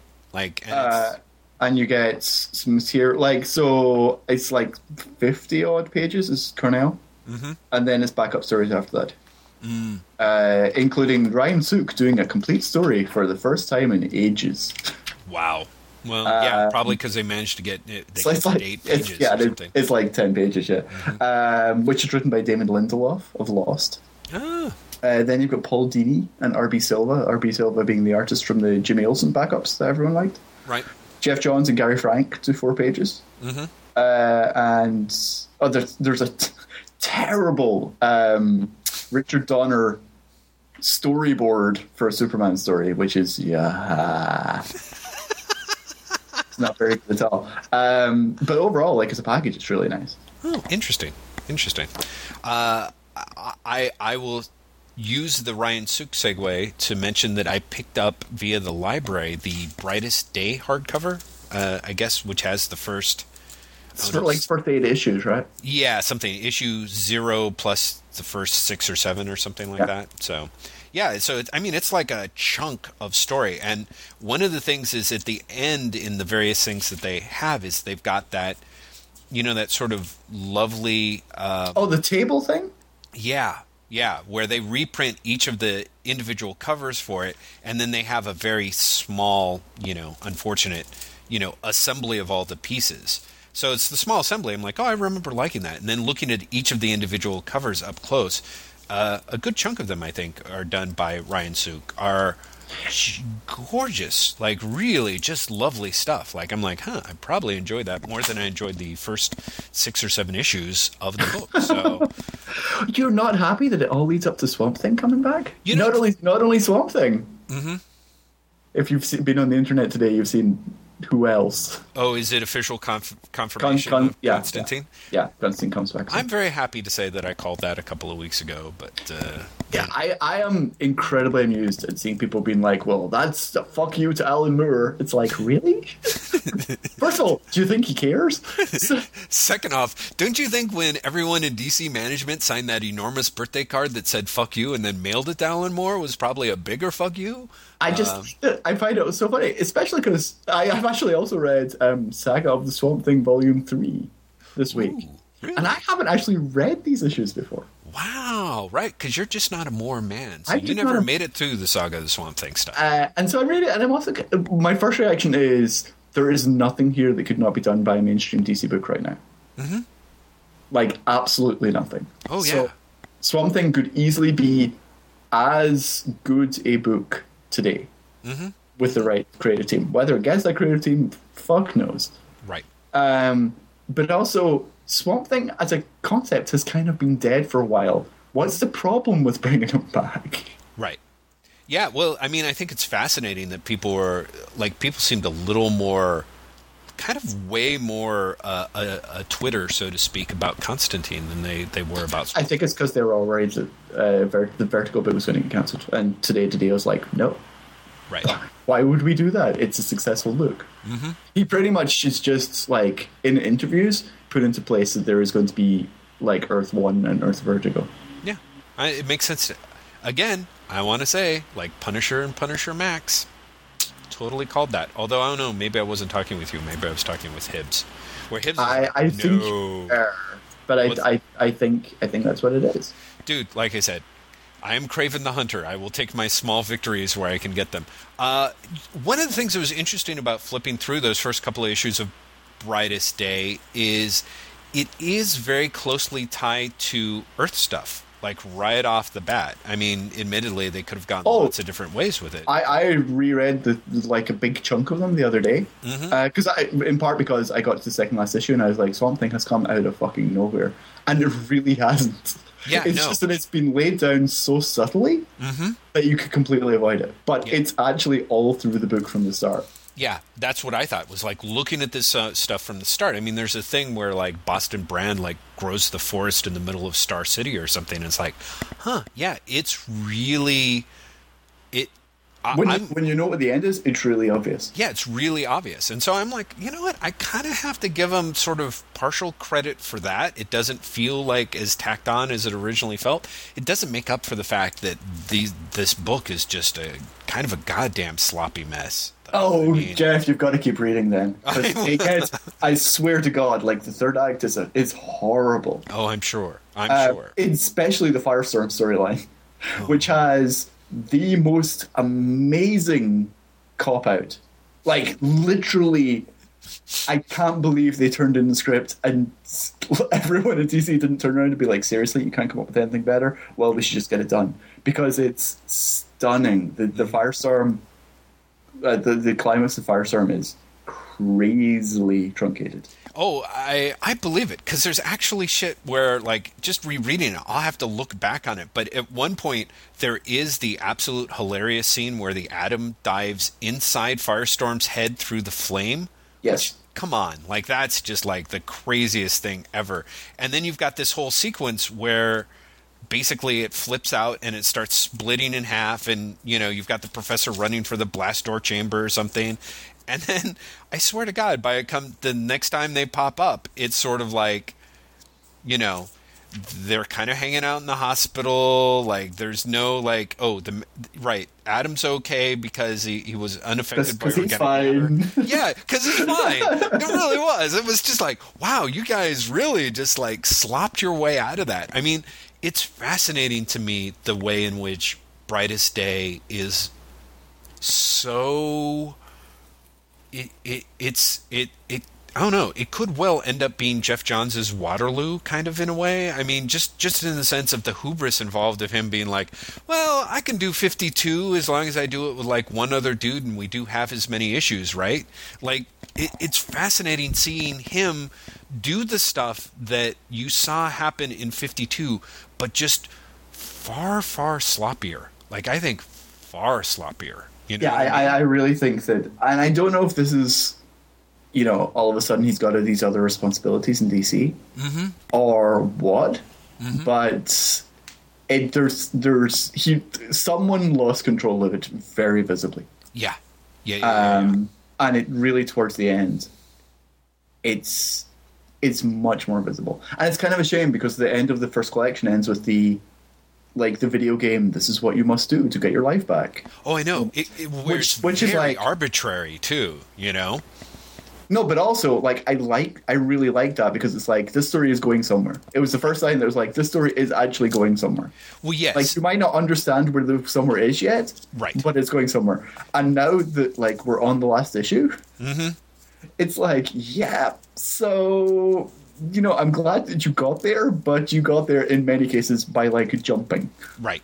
Yeah, no, exactly. Exactly. There is something that was was so like I mean, I actually kind of like the idea of like it's all these little pieces set set up like clearly is like you throw the boomerang, you catch the boomerang, you. I was like, okay, it's sort of clever if it comes together well, but I'm also sort of like it, it suffers so strongly from things basically the the book being propelled by this this mysterious force in a way that's like really sloppy. Like The, the uh, problem really is that the, I guess the Swamp Thing should have been brought in earlier. yeah almost i think so because i think at that Um, point you'd be like oh wait what you know and it would have a little bit of at least you'd have a sense of something driving the bus that is not clearly the writers that is not clearly basically the writers i guess you know what i mean the- yeah, the, the the plotting gets so sloppy towards the end that Mm-hmm. um, the second last issue is you know there are all these natural disasters. The Earth is fighting itself, Mm-hmm. Um, and the only mention you'd seen of that earlier was two issues earlier, Mm. with someone from the Justice League going, "Look at those dark clouds," Mm. and it's like I can see, you know, I can see that that's meant to be foreshadowing, Right. but it's so weak as foreshadowing Mm-hmm, that that it doesn't work. It feels like it's a massive jump. And I think that's the problem with Brightest Day all the way through. There is all this foreshadowing for Swamp Thing and the Parliament of Trees, oh yeah huge. but it's so vague mm-hmm. that Swamp Thing still nonetheless like I understand, you know, they want to keep him a surprise. He still nonetheless seems to come from nowhere. Right, right. Yeah, no, I, I can imagine. Well, and even, I mean, this is the problem is even like when you sit down and you're like, oh, okay, I'll just reread this all then and see where the clues are. It's like, wow, those clues are, they're in place in between the 20 pages of near drunken rambling fight scenes, you know, where it was just like, what?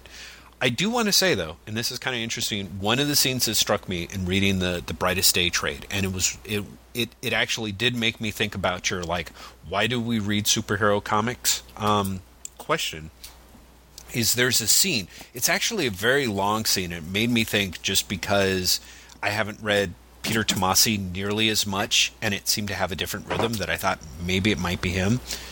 In part because it was, you know, Johns tends to sketch his like personal interaction scenes like about as much as necessary to make them efficient and then sort of jumps on. But there's a scene, I'm sure you probably remember it, where the Martian Manhunter goes to the daughter of the Professor Erdel who brought him back and John transforms his because he's a shapeshifter. He transforms himself into the form of the professor, the deceased professor, and because he's a mind reader, he basically is able to telepathically know everything about the relationship with this woman and her father. And he basically takes her out of her bed, and they fly, and she recounts all the stuff that happened about the the first aborted Martian experiment. Do you remember that? Yeah. I thought actually that it was it wasn't so much an incredibly moving scene as much as it was an incredibly moving idea because John treats her with a lot of love is like I will be back to visit you soon you know? And all this stuff that she wanted to say to her deceased father she's finally able to say and she thinks that she's dreaming but of course she's not really. Mm-hmm. And I kind of had this weird thing of like you know I'll be honest like we read superhero comics for like things that like you know like i kind of had this moment of like i don't know like why john jones isn't doing this with his powers every day of his life. Like it feels to me like it would be far far more emotionally helpful. It would be what a superhero would do rather than like oh hey it looks like on the monitor that uh, something's flooding. I better like call in aquaman and batman while i eat some oreos you know? Like it was kind of like wow this Well- is something you could do with this character that's incredibly resonant and moving and helpful to people in a way. And it's like and you Yeah, but but the answer is that it would, it would never it wouldn't sell. well, right. It probably wouldn't sell, but but this is the problem. I mean, when we jump inside and outside the stuff, I guess I, I- guess you can't really answer why you read superhero comics or why you don't read superhero comics without going outside the frame.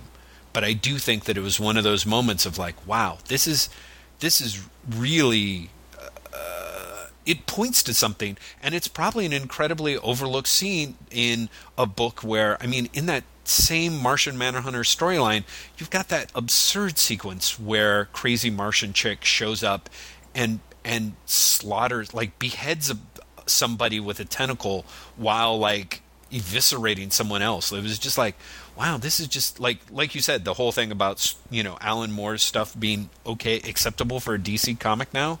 Like apart from the fact that he was he had Swamp Thing have sex, and there's the unfortunate you know creepy incest stuff from one storyline. Like the violence is far less than what you see, what I read in just you know good old plain old brightest day. You know. Firstly, I think you can get away with sex and incest in the DCU comics now. Uh, do you think? I, I, yeah, I really do. Now that they've completely dropped the comics code and said, you know, this is rated T for teen, I Uh-huh. honestly, I honestly think they could reprint everything from Alan Moore's Swamp Thing in a DCU comic, and no one would bat an eyelid. Interesting. I, I, I would like to think that you're right, um, but I'll have to take your word for it because I'm just not tracking where DC's going or has been. I guess. And did you have a did you have a delightful second point about that? Uh, I have entirely forgotten it, so obviously it was not a very good point. I was going to agree that you- you're right about it being Tomasi. Tomasi is the, the long-standing uh, Martian Manhunter fan. Um, but also, Martian Manhunter's kind of been doing that for a while behind the scenes.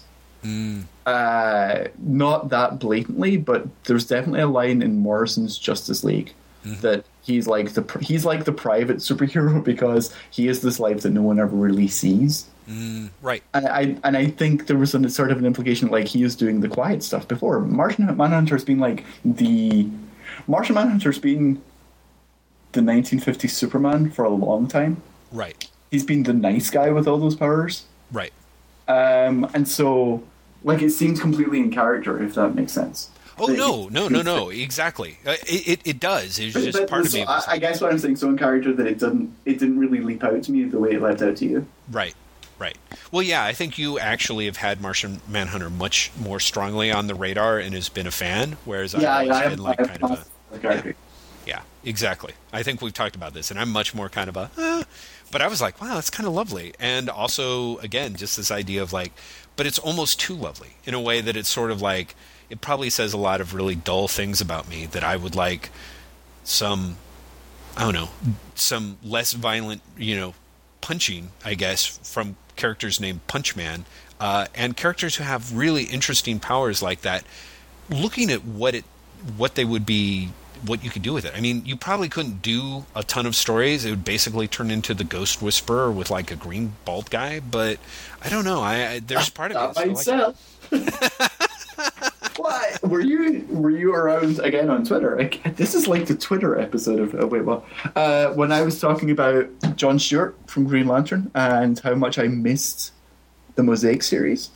Uh, no, I you know. And did you ever read the Mosaic series? I still have not, which of course everyone. I mean, that is talk about a beloved series from the '90s, man. Seriously. Yeah, I can't believe they've not reprinted it. Mm-hmm. Um, but what I I miss that John Stewart because that John Stewart a did not have the military background, Mm-hmm. which has since come to define the character. Like John Stewart ever uses his rings these days, for some reason he's always making a gun and being a sharpshooter. What?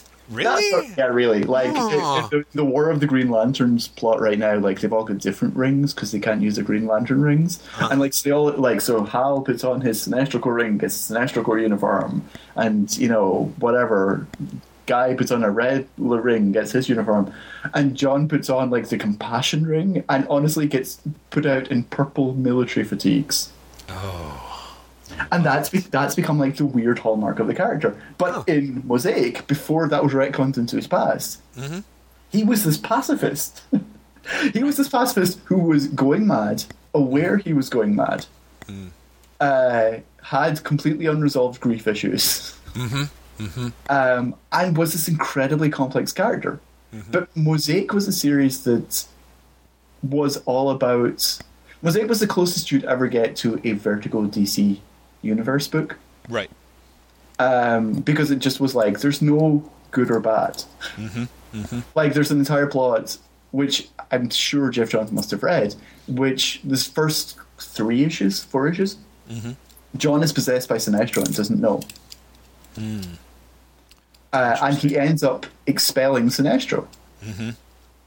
And he's like, "Yeah, I've I've lost something because I didn't just expel Sinestro; I expelled the bad parts of me, and that makes me an imbalanced human." Hmm. Very interesting. Yeah, Uh, no, that that's book stuff widely loved. I really have to check that out. I don't mean to I- cut you off, of course. No, no, but it it, it really was. It was the sort of um, depth I think that you want from like this Martian Manhunter story that you're talking about. Mm-hmm. Mm-hmm. But it's the sort of thing that gets replaced by he's a military sharpshooter. Right. Yeah, which is crazy because I mean I remember one of the things that I liked about Johns' early work on Green Lantern was his whole idea that that each of the characters sort of used the willpower of the ring like a different way, I guess, and because like so like because Kyle's an artist, it sort of gets drawn you know, and because John's an architect or something at the time, it, it's like his stuff is sort of impressively like engineered and architecturally sound and sort of complex in a while, in a ways. Whereas like Guy and Hal are like, we punch things, you know, Yeah, pretty much. boxing we make big fists. Yeah, Yeah. exactly. So I, I thought that I'm like, oh, that's very clever. But the idea that he's like, yeah, oy vey. It's just really, it's, it's incredibly reductive. Um, but uh, uh, there you go. Well, which which does bring up the question here: Black Avengers. Do you, do you want to discuss more? Um, do I want to discuss more? Uh, sure. I feel really guilty about Black Avengers. Do you? I, Why? I, all, all of you, because um, Tom Brevoort said it on Friday and no one said anything, and I linked to it on Newsarama on Monday, and then Tuesday people are like, Tom Brevoort is racist. Absolutely. People were all over the map on it, which I thought was great. I, I thought it, I thought it was fascinating. My like I said in Newsarama and I said later on Twitter uh, is I have like crazy liberal white guilt about it, and so I, I don't trust my own feeling about it. I think it's a bad idea, um, but I also think that the right writer and the right concept could make it work. Right. But I think the idea of like having Black Avengers just to have Black Avengers is like wh- why? Like next step is gay Avengers. Do you know what I mean? Ooh la la. Well, okay. Here's my thing, because I think, and I, I, I also should say I don't think Marvel could do it as well as DC could do it. Mm, ooh, interesting. Do you want to l- tell me more about that? I think Marvel's black characters are much more one note than DC's. Uh, and I also think that, which isn't to say that I don't think DC's black characters are pretty much one note, but I think the one note is more conducive to them being a team. Oh, interesting. I think Marvel tends to do the, I mean, really, with the exception of Luke Cage, and that's entirely down to Bendis. Marvel does the angry black man.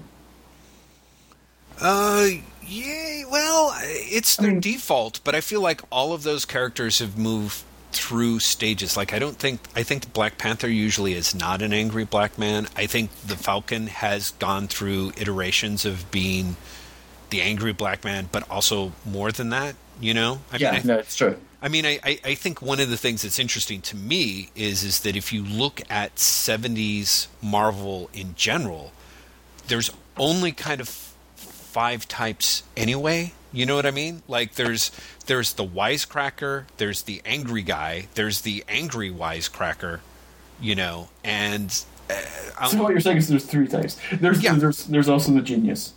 there's the genius and then there is kind of the the good soldier i guess you know what i mean like the speech maker Yeah. you know and and there's a lot of crossover between like the genius and the speechmaker because half the things that captain america says in the 70s are things that you could almost see reed richards saying at that point or Yeah, because it's, it's not really the genius of speechmaker as much as it's the father figure. Right. Yeah, I guess that's actually it. Right. But like the wisecracker, I mean, Spider Man talks like Daredevil, talks like uh let me think. Who's Human someone else who jumps ar- yeah, Human Torch, like a lot somebody else who like jumps around and kind of like taunt like, hey, you know, where's your wisecracks now, Bunky? You know, kind of thing is like it. It's really pretty standard for. Uh, so my that's my personal take on things, and it, it could be wrong. And a lot of the women talk like pretty much all of the say, the women. You know, like the '70s angry woman was kind of like spread pretty evenly across the board up until a point. Yeah. You know?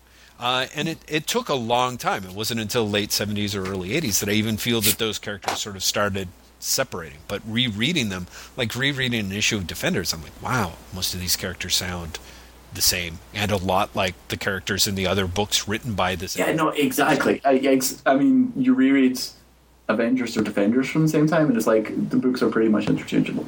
Yeah, yeah, like astonishingly so. So, uh, oh right, the hothead. I guess the hothead would be like the Human Torch and Hawkeye, and you know maybe maybe a few others. You know, when they're not a wisecracking hothead. You know, but uh, all, all of which is to say that uh, my personal feeling is is that uh, Black Avengers. I although I I think that it's not a great idea. My thing is is that the part that bugged me and I think also bugged everyone else is is the idea that it is somehow worse than all the other terrible Avengers ideas. Wait, yeah, but, but he, here's the thing, and this is where I think Brevoort is either being misunderstood or not explaining himself properly. Mm-hmm. What I think Brevoort is trying to say mm-hmm. is that in his mind, the Avengers has to have characters of a certain stature and that not enough of those characters are not enough of those characters are black. Mm-hmm. So therefore, to have a black Avengers, you would be having characters below a certain stature. Where his argument falls apart is when you look at some of the Avengers books. Yeah, like Avengers Academy, no, right, or even Secret Avengers. Yes. Secret Avengers are all. I mean, that team is only half a hair away from being the champions. You know what I mean? Except, yeah, but let's but let's face it, New Avengers is mm-hmm. pretty much the Defenders. Right. Yeah. I, I I'm just I'm like I've always I mean the, I personally believe that with any super team have enough you you know you got two or three A-listers and maybe his point is is there are not enough to, you know A-listers that are black that you can't come up with three of them. But I'm sort of like I okay, personally right think, now can can you can can I come up with three black A-listers? At Marvel, yeah. No, I think I think Luke Cage has been elevated to an A-lister. Mm-hmm. I would say that Black but, Panther is an A-lister. But wait, has Luke Cage because he's not got his own book? Do you think a Luke Cage solo title would get cancelled? Uh, see, I don't know. It's a good question. Because uh, what I what I worry about because the, the ones I go for would be Luke Cage, Black Panther, and War Machine. Right.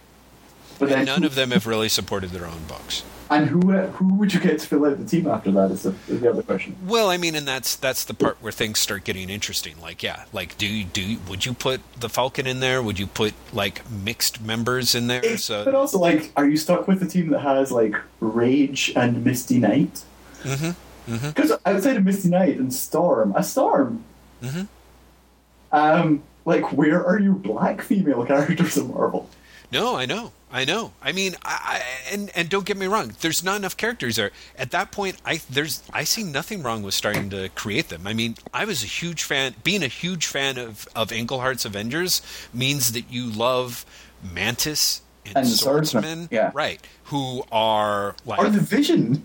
Yes, the Vision is a perfect example. Who at one point was the most you know popular character in the book.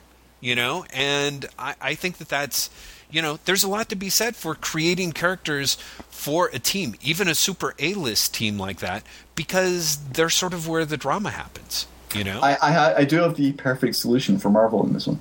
Yes, Bendis stealth turns the Avengers book into Black Avengers, at least for a storyline. I, I've even got the plot. Oh, really? A crazy, crazy militant, ter- militant terrorist group uh-huh. somehow takes all the white superheroes out, only leaving the black superheroes in the Marvel Universe to save the day. And Luke Cage has to gather them together. Hmm. I think that's. Just do it and don't tell anyone you're doing it, but just one right. day be like, look at Avengers today. Right. Well, I, I mean, I would love to. I mean, this is the thing that I think is interesting because I do agree with it. It reminds me of something that, like, Dwayne McDuffie said you know, that that was circulating after he passed. Oh, passed. the wonderful Negro Thrashers. no, there was that. That was great too. But no, he talks about how the whole idea of like if you put like three black characters on a team, all of a sudden there's like an agenda there. Oh yeah, he got shit for that when he had the um, Justice League. And I was I was like, huh, yeah, that I, I wonder if like if someone like Bendis could like put that many characters of color on a team and it would like kind of just be overlooked because the idea is like, oh, well, Bendis is white, therefore he's not trying to further an agenda. Or if people would be like, oh, he's obviously a guilty white liberal, he's trying Oh to further an no, agenda. he'd, he'd get the guilty white liberal tag.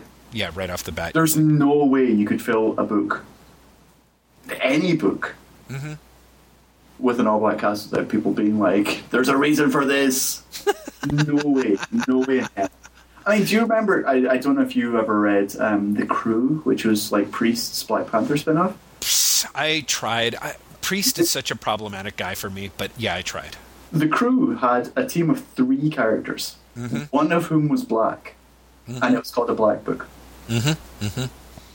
Yeah, You know, interestingly, you mentioned that on your blog thing, and a few other people tried to correct you on that. Are they not right?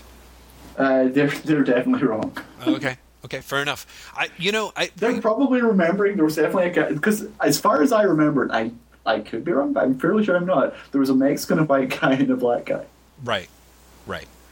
Um, my my personal feeling is, and this is kind of, it's here's why I think that actually DC could probably do this and Marvel couldn't. Uh, is that DC is more comfortable with publishing books that say that sell say sixteen thousand copies than Sure. Marvel is. Mm-hmm. And at this point, and I feel like I think that honestly, an all black team of heroes could probably sell about sixteen thousand. Like if it was awesome, it would maybe bump up to twenty thousand. But to me, I'm like, that is so close to what your mid range is selling now. Why not? You know.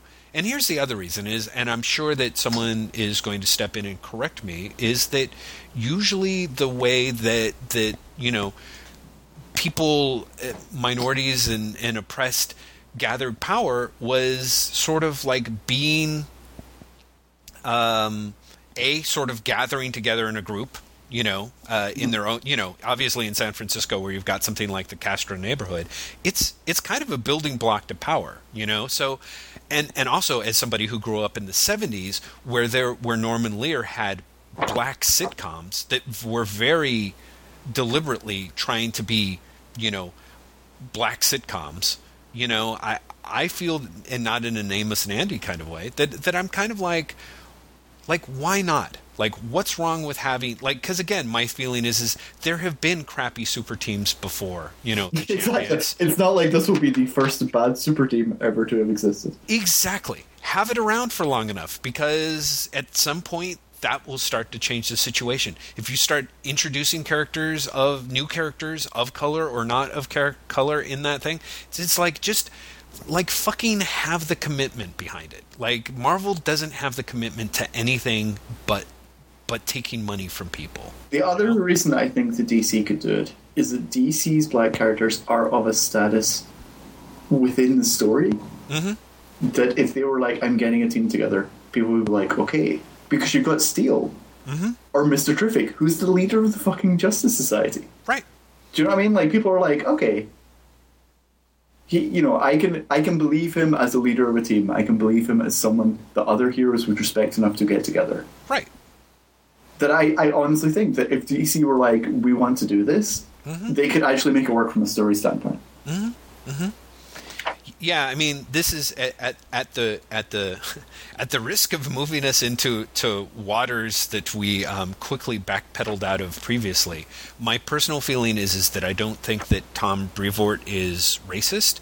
I do think that I believe that the our institutions are racist, and if you don't fight against them, you are participating in. So to me, I'm like, yeah, okay. I don't think Tom Brevoort's racist. On the other hand, do I think that he he obviously doesn't really have much of a commitment to trying to change the situation? So he's not a lot of help. And I personally think like, eh, if a few people call him racist, then if it makes him think about it, maybe that's not such a bad thing.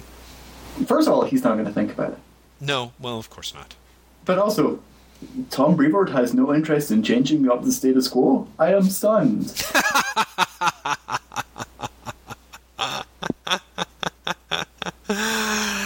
Ah, yes, I suppose I overspoke, didn't I? It's, no, it's just I. The reason Marvel will never have a Black Avengers book Mm-hmm. has less to do with franchise protection Mm-hmm. and more to do with they have absolutely no interest in doing that because it would be seen as controversial, and Marvel does not want to be seen as controversial. They want to be seen as being seen as controversial. Mm-hmm. Oh yeah, exactly. Perfect. They want people to think, "Oh my God, you're shaking everything up," but Right. they do not actually want to do something that will actually cause con- cause controversy. Right. Which See the mm-hmm. Tea Party signs in Captain America and the insane backpedaling to get out of that one. Oh yeah. Oh yeah. It's not us, the letterer. Oh God, what we meant? Um, no. Don't worry, we'll make sure we never reprint that again. We we guarantee it.